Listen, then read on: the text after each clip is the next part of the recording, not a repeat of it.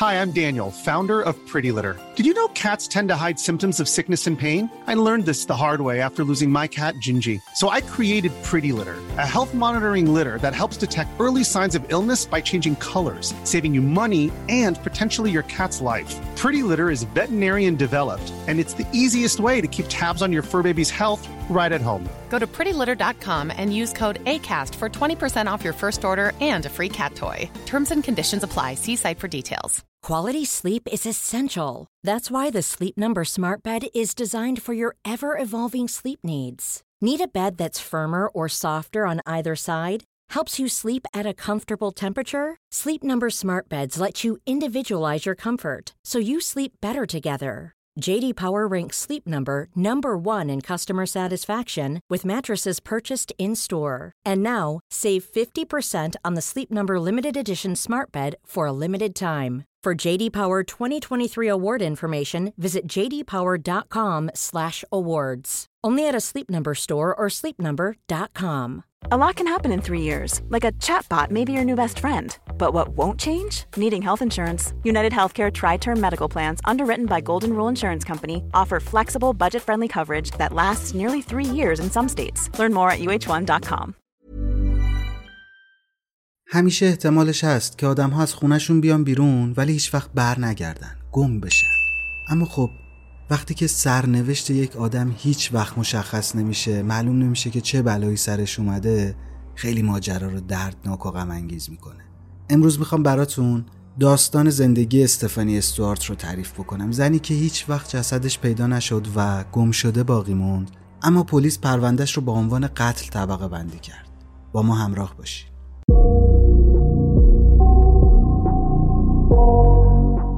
سلام من امینم و به یک ویدیو دیگه از فیکشن خوش اومدین.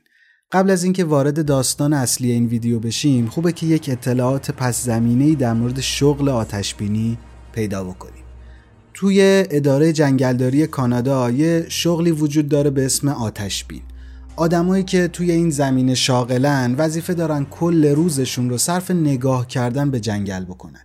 اگه یه وقت یه آتیشی شکل گرفت یه دودی دیدن خبر بکنن و آتش نشانی بیاد جلوی سوختن جنگل و سرایت آتیش به بقیه درختها رو بگیره. محل کار آدم هایی که شغلشون هست آتش بین یه سری برج های مراقبت بزرگ و دکل ماننده که وسط جنگل قرار گرفته. اینم باید بگم که البته این شغل یه شغل فصلیه چون اغلب آتیش سوزی ها قاعدتا توی تابستون شکل می‌گیرن دیگه. و خب زمستون ها و فصول سرد نیازی به این شغل نیست. پس متوجه شدیم که آتشبین ها در وسط جنگل و روی یک دکل خیلی بلند کار می‌کنن و یک شغل فصلی دارن. به طور خیلی خلاصه می‌تونم بگم که یک سری آدم هستن که وسایلشون رو جمع می‌کنن 5 6 ماه از سال رو میرن توی این دکلا زندگی می‌کنن و شبا میان پایین میخوابن صبح میرن بالا جنگل رو نگاه می‌کنن. اگه خبری بشه به آتش نشانی خبر میدن و اگه خبری هم نشه دوباره برمیگردن پایین و روز از نو روزی از نو. طبق اطلاعاتی که خود کشور کانادا داده در ماهای تابستون که خطر آتش سوزی بالاه اداره جنگلداری حدود 130 تا آتشبین استخدام می‌کنه که اینا برن بالای دکلها جنگل رو نگاه بکنن و روزشون رو به دیدبانی بپردازن. از اونجایی که میشه تصور کرد این شغل آتشبینی یه شغلیه که شما باید عشق به طبیعت داشته باشی. به سکوت علاقه داشته باشی به نگاه کردن به جنگل علاقه داشته باشی و خیلی مناسب علاقمندان به طبیعت و طبیعت گرداست استفانی استوارت داستان ما هم از این قاعده مستثنا نبود یه زن هفتاد ساله بود که عاشق محیط زیست و جنگل بود و از خلوت کردن با خودش و از تنها بودن توی برج مراقبتش نهایت لذت رو می برد. حالا ماجرای این ویدیو از کجا شروع میشه؟ حوالی ساعت 8 صبح روز شنبه 26 آگوست سال 2006 یه ناظر منطقه‌ای توی اداره منابع طبیعی آلبرتای کانادا متوجه میشه که یکی از مامورای آتشبینش گزارش آب و هوای صبحگاهی برج مراقبتش رو ارسال نکرده به مرکز. ناظر مشخصات این آتشبین رو چک می‌کنه و می‌فهمه که برج مراقبتی که ازش گزارشی نیومده متعلق به زنی به اسم استفانی استوارت. طبق پرونده هایی که از استفانی تا حالا ثبت شده بود این زن همه پروتکل های لازم رو رعایت می‌کرد. روزی سه بار گزارش دقیق برجش رو ارسال می‌کرد به مرکز و تا حالا نشده بود که حتی یه بار هم توی ارسال گزارش ها تأخیر داشته باشه. ناظر وقتی که سوابق استفانی رو بررسی می‌کنه و می‌بینه که این آدم آدم دقیقیه ولی ازش خبری نشده اولش یکم نگران میشه. ولی فرض رو بر این می‌ذاره که حالا ممکنه خواب مونده باشه شاید یه کم دیگه گزارش رو ارسال بکنه و یه ذره صبر می‌کنه هر چقدر که ناظر منتظر میشه گزارش آب و هوای صبح 26 آگوست 2006 هیچ وقت از سمت برج استفانی برای مرکز ارسال نمیشه. استفانی استوارت سالیانه 6 ماه از ماه آوریل تا ماه سپتامبر رو به عنوان آتشبین کار می‌کرد و برج مراقبتش توی دره رودخونه آتاباسکای آلبرتا بود. این زن به مدت 18 سال 6 ماه رو در جنگل های آلبرتا میگذروند و 13 سالی می‌شد که برج مراقبت اختصاصی خودش رو داشت و این برج هم توی دره رودخونه آتاباسکا بود. همونطور که گفتم شیوه کار استفانی هم مثل بقیه آتشبین های منطقه آلبرتا به این شکل بود که پایین برج مراقبتشون یه کابین کوچیک بود. کارمندا شبا می اومدن اونجا میخوابیدن غذا درست می‌کردن همون می‌رفتن دستشویی می‌رفتن و در طول روز همشون می‌رفتن بالای برجشون و جنگل های اطراف رو نگاه می‌کردن. به نظر شغل ساده ای میاد. اگه کسی مشکلی با تنهایی و ارتفاع نداشته باشه می‌تونه یه موقعیت مناسبی هم حتی باشه. خلاصه که استفانی گزارش ساعت 8 صبحش رو ارسال نکرد.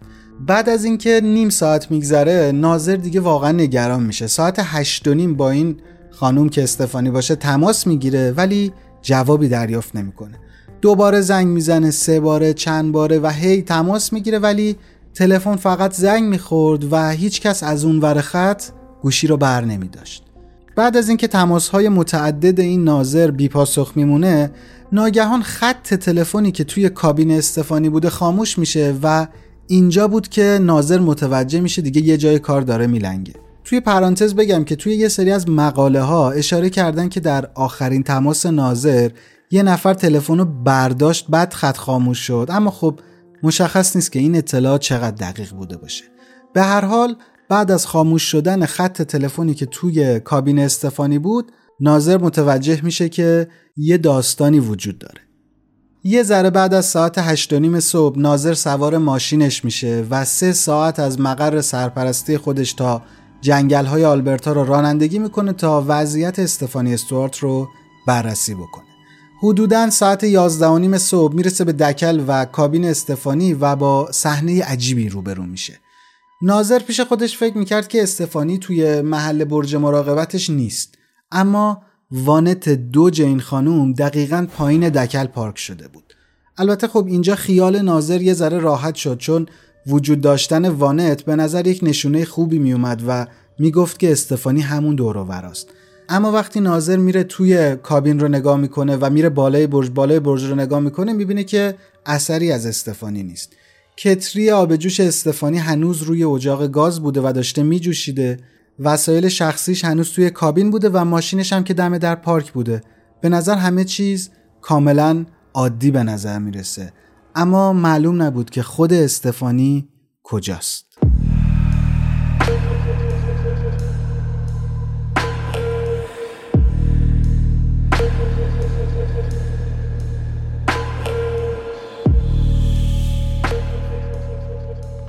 ناظر با دیدن این وضعیت با پلیس تماس می‌گیره و گم شدن استفانی استوارت 70 ساله رو گزارش میده. بعد از اینکه پلیس ها می‌رسن به کابین استفانی می‌فهمن که غیر از اینکه استفانی گم شده دو تا بالش آبی رنگ، یه رو تختی بنفش، یه لاحاف و یک ساعت مچی طلا هم که متعلق به استفانی بوده گم شده. بازرس ها شروع می‌کنن به زیر و رو کردن کابین و برج تا شاید بتونن یک اثر انگشتی یک نشونه ای از استفانی پیدا بکنن. و بعد از چند ساعت جستجوی دقیق می‌تونن چند تا لکه و قطره خون رو پیدا بکنن. اینکه این لکه های خون دقیقا کجا پیدا شدن مشخص نیست. توی بعضی از مقاله ها نوشتن که این قطره ها روی پله های منتهی به کابین بوده. یه جای دیگه گفتن که روی در ورودی کابین بوده. حتی یه جا هم نوشته بود که رو در و دیوار و روی مبل بوده. دقیقا مشخص نیست که این لکه ها کجا پیدا شدن. اما خب چیزی که معلومه اینه که چند تا لکه خون هم در محل گم شدن استفانی پیدا شده.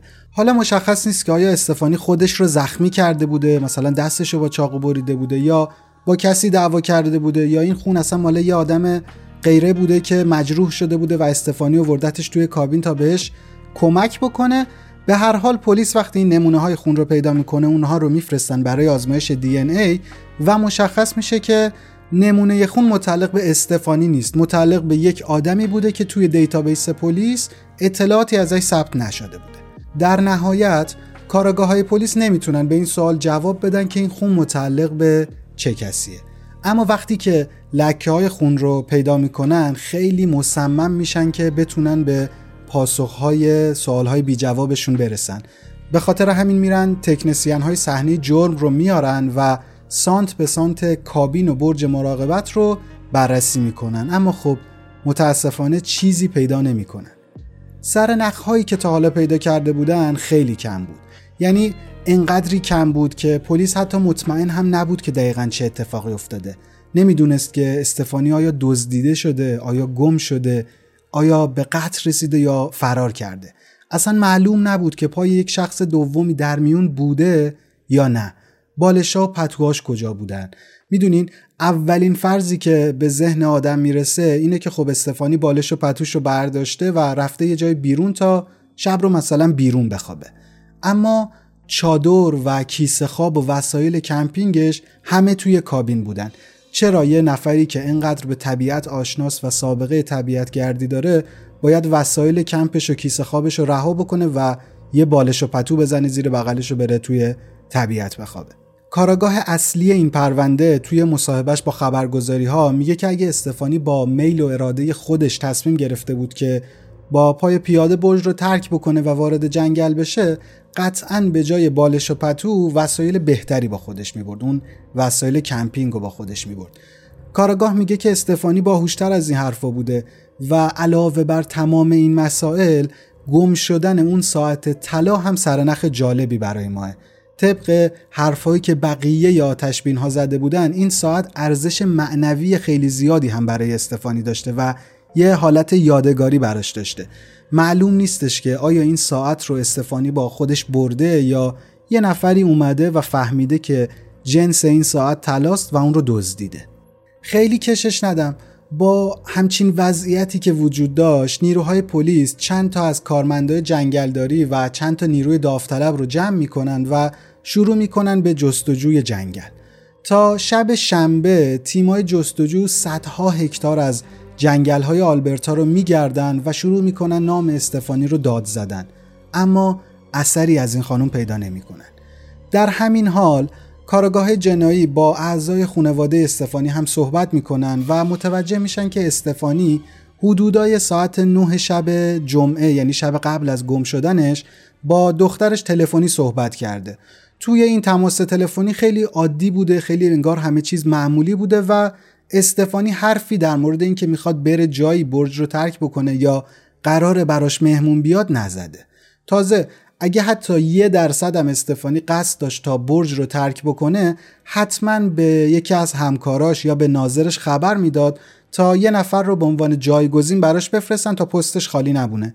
خیلی هم رابطه خوب و دوستانه با همکاراش داشته و قبلا هم پیش اومده بوده این جابجایی و این درخواست های کمک از سمت استفانی. با همه مواردی که گفتم پلیس دو تا نتیجه متفاوت می‌گیره. یک اینکه استفانی استوارت برخلاف میل و اراده خودش برج مراقبت رو ترک کرده یعنی یکی اون رو دزدیده. نتیجه دوم این بوده که شاید یک موقعیت اورژانسی پیش اومده و وضعیت انقدر وخیم و فوری بوده که استفانی فرصت نکرده به ناظر یا همکارش یا خونوادش گزارش بده و خیلی هول و با عجله برجش رو ترک کرد. جنگل بزرگ آلبرتا برای استفانی یه جای جدید نبود. یکی دو سالم نبود که این خانم به عنوان آتشبین کار می‌کرد. 18 سال بود که استفانی تابستونهاش رو به آلبرتا میومد و علاوه بر این یه پیرزن سالم و سرحالم بود. هیچ بیماری روحی یا بیماری جسمی نداشت و عقل کاملا سالمی هم داشت. جدای از تمام اینها استفانی چندین و چند سال از عمرش رو صرف کاوش در پارک های ملی و جنگل های کانادا کرده بود. مهارت های بسیار زیادی هم در زمینه بقا در طبیعت داشت. توی سن 60 سالگی دور دنیا رو سفر کرده بود و دست به ماجراجویی هایی زده بود که خیلی از جوون ها مثل من حتی سمتشون هم نمیرن. مثلا همین هفت ماه قبل از اینکه ناپدید بشه تنهایی بلند شده بود رفته بود و سر تا سر کانادا رو با دوچرخه گشته بود. بعد هم رفته بود کلیمانجارو و اونجا صعود کرده بود به قله. به هر حال از صبح روز شنبه 200 نفر از اعضای تیم جستجو و نیروهای داوطلب حدود 7500 کیلومتر مربع از جنگل ها و کوه های اطراف برج مراقبت رو جستجو می‌کنن اما به سرنخ جدیدی نمی‌رسن. مقامات محلی هم تلاش می‌کنن تا سرنخهای جدیدی پیدا بکنن. یه درخواست عمومی میدن برای کمک و توی این بیانیه مشخصات فیزیکی استفانی رو در رسانه های سر تا سر کانادا پخش می‌کنن. بقیه نیروهای پلیس هم از مردم به ویژه اونهایی که در چند کیلومتری برج مراقبت زندگی می‌کردن می‌خوان تا حواسشون به اطراف باشه تا اگه یه وقت یه نشونه ای از استفانی پیدا کردن پلیس رو در جریان بذارن. حتی شروع می‌کنن تک تک با شکارچی های روستایی هم صحبت کردن و ازشون می‌خوان که هر مورد مشکوکی رو دیدن گزارش بدن. هر چیزی یه تیکه لباس پاره شده یه کفش یه لوازم شخصی هر چیزی که ممکن باشه پلیس رو به سمت استفانی هدایت بکنه. مشخصاتی که از این خانم ارائه میدن تا مردم اگر سرنخی دارن و اگر چیزی دیدن به اونها خبر بدن این بوده که یک خانومی به اسم استفانی استوارت با 152 سانت قد 45 کیلوگرم وزن چشمهای آبی موهای خاکستری و قهوه‌ای قد موها تا روی شونه و عینکی ناپدید شده.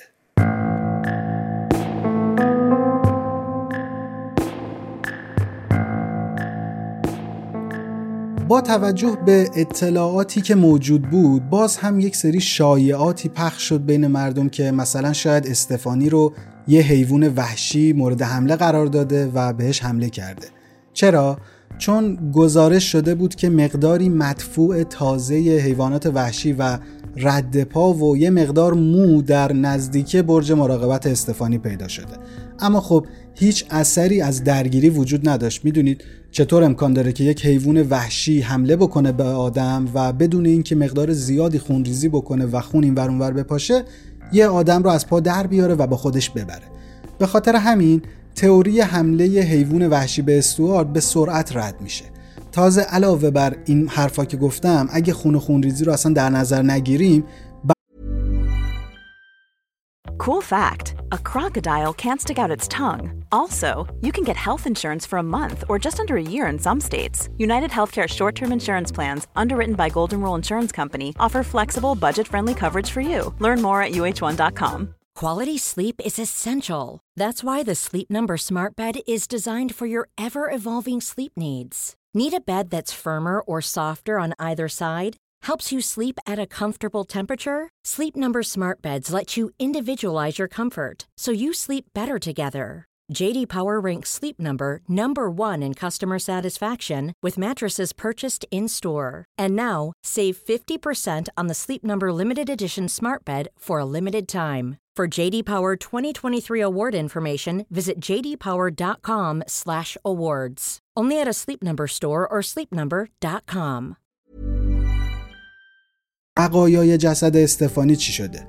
به هر حال 7500 کیلومتر از جنگل‌های اطراف رو متر به متر گشته بودند و اگر یک درصد یک حیوان به استفانی حمله کرده بود و اون رو خورده بود بالاخره باید یک بقایای یه چیز کوچیکی هم شده ازش پیدا می‌کردن. پلیس بعد از اینکه نمی‌تونه این پرونده رو حل بکنه و این معما رو حل بکنه شروع می‌کنه تئوری های مختلف رو بررسی کردن. مثلا یکی از تئوری این بوده که شاید استفانی موقع بالا رفتن از برج پرت شده پایین و جونش رو از دست داده. اما خب این سناریو هم با توجه به اینکه خون زیادی وجود نداشت جسدی پایین برج وجود نداشت غیر ممکن به نظر می‌رسید و رد میشه. خلاصه که تک تک احتمالات رو در نظر می‌گیرن اما همشون میترسیدن یکی از تئوری ها رو بیان بکنن. یک تئوری که قطعا از همون روز اول به ذهن همه رسیده بود اما کسی جرأت بیان کردنش رو نداشت. اونم اینه که استفانی استوارت گم نشده بود و فرار هم نکرده بود. شاید اون به قتل رسیده بود. علا رقم استفاده از هلیکوپترهای مجهز به مادون قرمز و فرستادن قایقهای پلیس برای بررسی رودخونه آتاباسکا و بقیه آبراها هیچ سرنخی از استفانی پیدا نشد. در سی آگوست یعنی پنج روز بعد از ناپدید شدن استفانی پلیس رسما اعلام کرد که جستجوهای زمینی رو به کلی متوقف می‌کنه چون به نتیجه نرسیدن و علاوه بر اون جایی هم نمونده که نگشته باشن. گفتن که ما همه احتمالات رو در نظر گرفتیم و همه این احتمالات به بنبست خوردن و بینتیجه موندن. یعنی دیگه پلیس به جایی رسیده بود که فکر می‌کرد شاید همه اینها یه شوخی مسخره باشه شاید اصلا پرونده گم شدن یا قتلی در کار نباشه. یه روز بعد از این اعلامیه پلیس دختر استفانی توی یک کنفرانس مطبوعاتی میگه که هممون استفانی رو خیلی دوست داریم و به شدت نگرانشیم. الان شیش روزه که مادرم ناپدید شده و معلوم نیستش که کجاست. استفانی زن قوی بسیار تواناست و من مطمئنم که اون بیرون از پس خودش برمیاد. علاوه بر این ذکر می‌کنه که هیچ کس هم هیچ دشمنی با مادرش نداشته و محل کارش هم در جایی بوده که دسترسی خیلی بهش نبوده که کسی بخواد بره و اونجا اذیتش بکنه. یکی از نظریه هایی که پلیس روش متمرکز شده بود این بود که شاید ناپدید شدن استفانی یه ربطی به تجارت روبرشت مواد مخدر توی کانادا داشته باشه. چون های زیادی در اون منطقه آتاباسکا توی این زمینه فعالیت می‌کردن. پلیس فرض رو بر این گذاشته بود که شاید یک قاچاقچی مواد مخدر قصد داشته از طریق اون منطقه مواد جابجا بکنه و اتفاقی خورده باشه به پست استفانی. اون اطراف قاچاقچی های کراک و شیشه خیلی زیاد شده بودن و در ما هم تعداد زیادشون دستگیر می شدن. اونها از مسیرهای روستایی و جاده های جنگل برای فرار استفاده می و یکی از این مسیرها دقیقا از کنار برج مراقبتی میگذشت که استفانی در اون مشغول به کار بود به خاطر همین پلیس این شک رو کرده بود که شاید استفانی با قاچاقچی های مواد مخدر درگیر شده باشه اما خب چطور ممکنه که یک قاچاقچی صبح روز شنبه وقتی که تازه هوا روشن شده بلنش بیاد تو جنگل و پیاده قاچاق بکنه؟ اونم در صورتی که اونها می‌دونستن که این برج مراقبت خالی نیست این موقع سال حتما یه نفر اون بالاه و هیچ کس انقدر بیعقل نیستش که روز روشن توی مسیری که آدم توش هست شیشه قاچاق کنه. اونم تازه با پای پیاده. به هر حال پلیس این فرضیه رو هم نمی‌تونه ثابت بکنه. علاوه بر اون هیچ رد ماشینی رو هم در اون اطراف پیدا نکرده بود. یعنی اصلا اثری از ماشین به جز ماشین خود استفانی اونجاها نبود. با این حال میان میگن که در تاریخ 25 و 26 آگوست اگر وسیله نقلیه مشکوکی رو در نزدیکی بزرگراه منتهی به رودخونه آتاباسکا دیدین پلیس رو در جریان بذارین. همونطور که می‌تونید حدس بزنید خبری از هیچ کسی نمیشه و هیچ گزارشی به پلیس نمی‌رسه. روزها و هفته ها بدون هیچ اطلاعات جدیدی از استفانی استوارت میگذرن. در 15 سپتامبر اتحادیه کارمندان ایالت آلبرتا و اداره جنگلداری اعلام می‌کنن که ما 20 هزار دلار جایزه برای هر گونه اطلاعات جدیدی که مربوط به استفانی باشه در نظر می‌گیریم. رئیس اتحادیه کارمندا میگه که ما کارمندای وفاداری مثل استفانی رو مثل اعضای خونواده خودمون می‌دونیم. ما یه خونواده ایم و وقتی یکیمون صدمه ببینه هممون آسیب می‌بینیم. از مردم خواهش می‌کنه که اگر کسی اطلاعاتی در مورد استفانی داره بیاره ارائه بده و 20 هزار دلار رو برای خودش ببره. پلیس، اداره جنگلداری و اتحادیه کارمندا امیدوار بودن که با این مبلغ هنگفتی که به عنوان جایزه در نظر گرفتن مردم یه سری اطلاعات جدید بیارن و بهشون ارائه بدن. اما هیچ کس جلو نمیاد. پرونده تا ژانویه سال 2007 به طور کلی متوقف میشه و مقامات میگن که پنج ماه از گم شدن استفانی گذشته همه به طور خستگی ناپذیر روی این پرونده کار کردن اما نتیجه نداشته و احتمالا بعد از این هم نخواهد داشت. ماجرای گم شدن استفانی استوارت رو با عنوان مرگ مشکوک طبقه بندی می‌کنن و در سری پرونده های قتل قرار میدن. حالا جالبه بدونید که سال 2006 کمترین تعداد قتل در ایالت آلبرتا اتفاق افتاده بوده یعنی سال 2005 49 پرونده قتل بوده سال 2004 50 پرونده ولی سال 2006 فقط 36 پرونده قتل در آلبرتا تشکیل شده بوده. این به این معنیه که استفانی در کم قتل ترین سال در بین سالهای اخیر احتمالاً به قتل رسیده بوده. خلاصه که خیلی سرتون رو درد نیارم. زمستون که تموم میشه و وقتی که برفای جنگل و کوهستان آب میشن می سال 2007 پلیس یه بار دیگه به کوهنوردا و شکارچیا اطلاع میده که حواسشون به اطراف باشه. اگر یک سرنخی دیدن حتما به پلیس خبر بدن. به همه توریست هایی که به منطقه تفریحی دره آتاباسکا می‌رفتن بروشور گم شدن استفانی رو می‌دادن و حتی این بروشورها رو برای کمپ های جنگلی هم میفرستادن به اونها نامه می‌دادن تا این کمپ ها این بروشورها رو بین مردم پخش بکنن و اگر کسی خبری داشت به پلیس اطلاع بده. در آخر تابستون سال 2007 مقامات دولتی یه سری پروتکل به اداره جنگلداری میفرستن که طبق این پروتکل همه کارمندایی که شغلشون توی طبیعت و وابسته به طبیعته باید دوره های کامل دفاع شخصی رو بگذرونن. باید همیشه رادیوهاشون روشن باشه و علاوه بر اون یک دکمه اورژانسی هم روی رادیوشون نصب کردن که مستقیم به اداره پلیس وصل بود. اما خب این پروتکل جدید قرار نبود که هیچ تغییری در روند پیدا شدن استفانی ایجاد کنه. بعد از جولای سال 2007 هفته ها و ماه ها بیخبری از استفانی استوار تبدیل شد به سالها بیخبری. یواش یواش دیگه بروشور هم پخش نکردن توی اخبار رسمی از این خانم اسم نبردن و پنج سال از ناپدید شدن استفانی در بیخبری گذشت. توی هر سالگرد گم شدنش مقامات شهر و اداره جنگلداری اعلام می‌کردن که هنوز هیچ مدرکی دال بر مرگ استفانی پیدا نشده و این زن ممکنه که سالم باشه. ولی از اون طرف کاراگاه پلیس می‌گفتن که پرونده هنوز برچسب قتل داره و احتمالا استفانی زنده نیست. اینکه چطور مرده جسدش کجاست توسط کی کشته شده رو هم کسی نمی‌دونست. یکی از گروهبانهای پلیس در این مورد گفته که ما هیچ بقایای انسانی پیدا نکردیم و پرونده هنوز مشکوکه. اما ما اون رو قتل در نظر می‌گیریم و تحقیقات رو مثل پرونده های قتل می‌بریم جلو.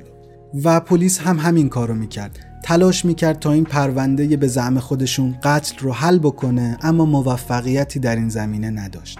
حالا از سال 2007 باید یک پرش بکنیم و برسیم به 22 آگوست 2018 در 22 آگوست 2018 پلیس دوباره جستجوهای زمینی رو برای پیدا کردن بقایای استفانی آغاز می‌کنه.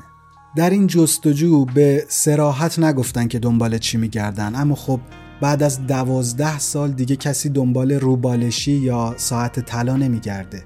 پلیس رسما دنبال استخون بود. یکی از گروهبانهای پرونده روز به روز اطلاعات جستجوهاش رو توی توییتر منتشر می‌کرد و گزارش می‌داد تا مردم رو در جریان پیشرفت جستجو قرار بده. توی یکی از توییتاش نوشته بود که من دلیلی برای باور به اینکه استفانی زنده است ندارم اما دلایل زیادی دارم برای اینکه باور کنم این خانم به قتل رسیده. این گروهبان بعد از هشت روز که از روند کارشون گزارش می‌داد بعد از پایان جستجوها در 29 آگوست در آخرین توییتش گفتش که ما هیچ سرنخ جدیدی رو نتونستیم پیدا بکنیم. جستجوهای زمینی متوقف شد اما تحقیقات روی این پرونده هنوز ادامه داشت. دوباره تک تک آثاری که از صحنه جرم پیدا کرده بودن و جمع کرده بودن مثل اثر انگشت، اثر لاستیک ماشین استفانی، رد پا، اون لکه های خون و غیره رو میفرستن آزمایشگاه تا آزمایش بشه. شاید با تجهیزات مدرن آزمایشگاهی بتونن یک استفاده ای ازشون بکنن. اما در ژانویه 2019 اعلام می‌کنن که مجددا به بنبست خوردن و پرونده استفانی انگار قراره که حل نشده باقی بمونه. الان که سال 2022 هستیم هنوز هم پرونده قتل استفانی استوارت مزنون رسمی خاصی نداشته. اما یه سری از پلیس های منطقه باور دارن که مردی به اسم ترویس ودر می‌تونسته یکی از مزنونین پرونده باشه ترویس چند سال بعد از گم شدن استفانی مسئول قتل دو فرد مسن در نزدیکی منطقه آتاباسکو شده بود. در 3 جولای سال 2010 یعنی 4 سال بعد از گم شدن استفانی یه آقای 78 ساله‌ای به اسم لایل و خانم 77 سالش به اسم ماری خونشون رو توی آلبرتا ترک می‌کنن تا با ماشین camper شون برن به بریتیش کلمبیا. در 5 جولای یعنی دو روز بعد از حرکت اونها آتش نشانهای شهر ادسون در ایالت آلبرتا متوجه میشن که یک ماشین کمپ که متعلق به این زوج بوده در نزدیکی یک خیابون سوخته و موتور ماشینش عملا از بین رفته وقتی که آتش نشان ها می‌خوان وارد ماشین بشن می‌فهمن که سرنشینی درون ماشین وجود نداره این زوج قرار بود که در ده جولای یکی از دختراشون رو در فرودگاه بریتیش کلمبیا ببینن اما خب هیچ وقت نتونسته بودن برسن به اون قرار. پلیس در حین تحقیقات این پرونده متوجه میشه که لایل و ماری یک ماشین دیگه هم داشتن که یک هیوندای توسان سبز رنگ بوده و خب ماشینشون گم شده. چند روز بعد از گم شدن لایل و ماری و سوختن camper شون پلیس گزارش میده که یک هیوندای توسان سبز رنگ که متعلق به این خانواده است رو توی خیابون دیده و راننده هم یک مرد 38 ساله‌ای به اسم ترویس ودره. خلاصه که پلیس ترویس رو دستگیر می‌کنه و می‌بینه که توی ماشینش بدون اینکه مجوز داشته باشه سلاح داره و یه مقداری هم مواد داره. با تطبیق دادن مدارک پرونده ترویس میشه مظنون اصلی پرونده ناپدید شدن لایل و ماری. از سال 2010 تا 2012 به خاطر مواد مخدر و سلاح بدون مجوز توی زندان میمونه و در نهایت توی آوریل 2012 به قتل لایل و ماری متهم میشه.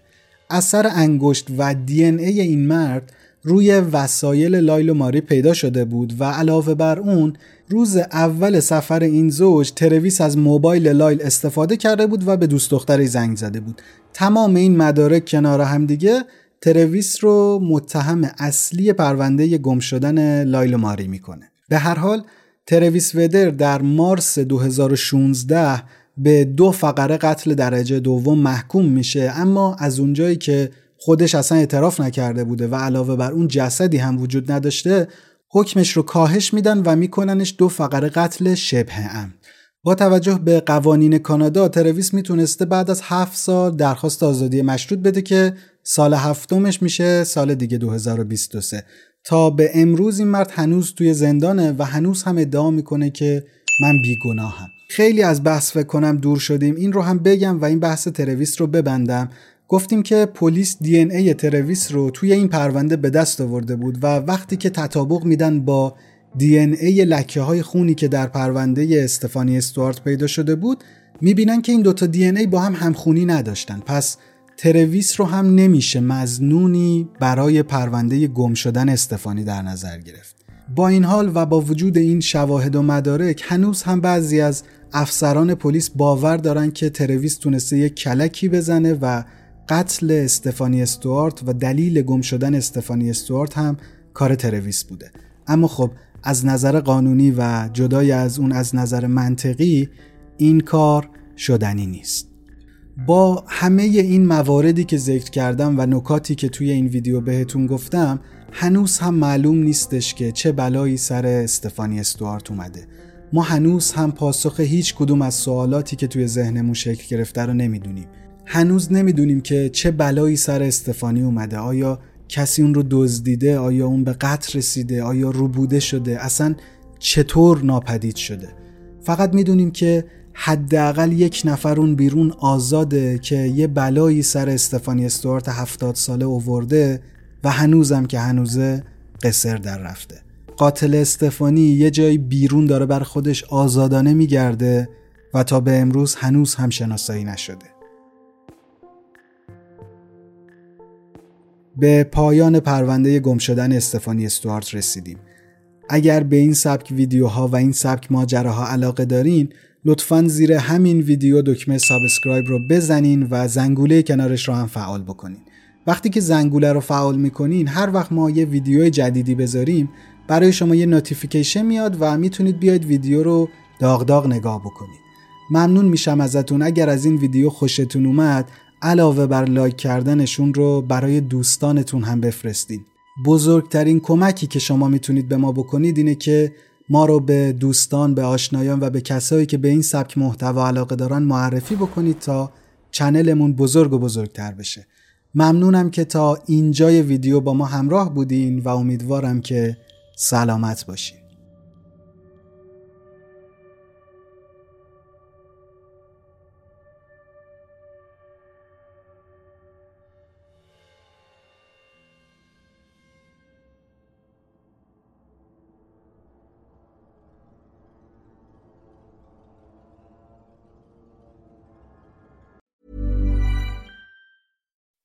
When you make decisions for your company, you look for the no-brainers. If you have a lot of mailing to do, stamps.com is the ultimate no-brainer. Use the stamps.com mobile app to mail everything you need to keep your business running with up to 89% off USPS and UPS. Make the same no-brainer decision as over 1 million other businesses with stamps.com. Use code program for a special offer. That's stamps.com, code program.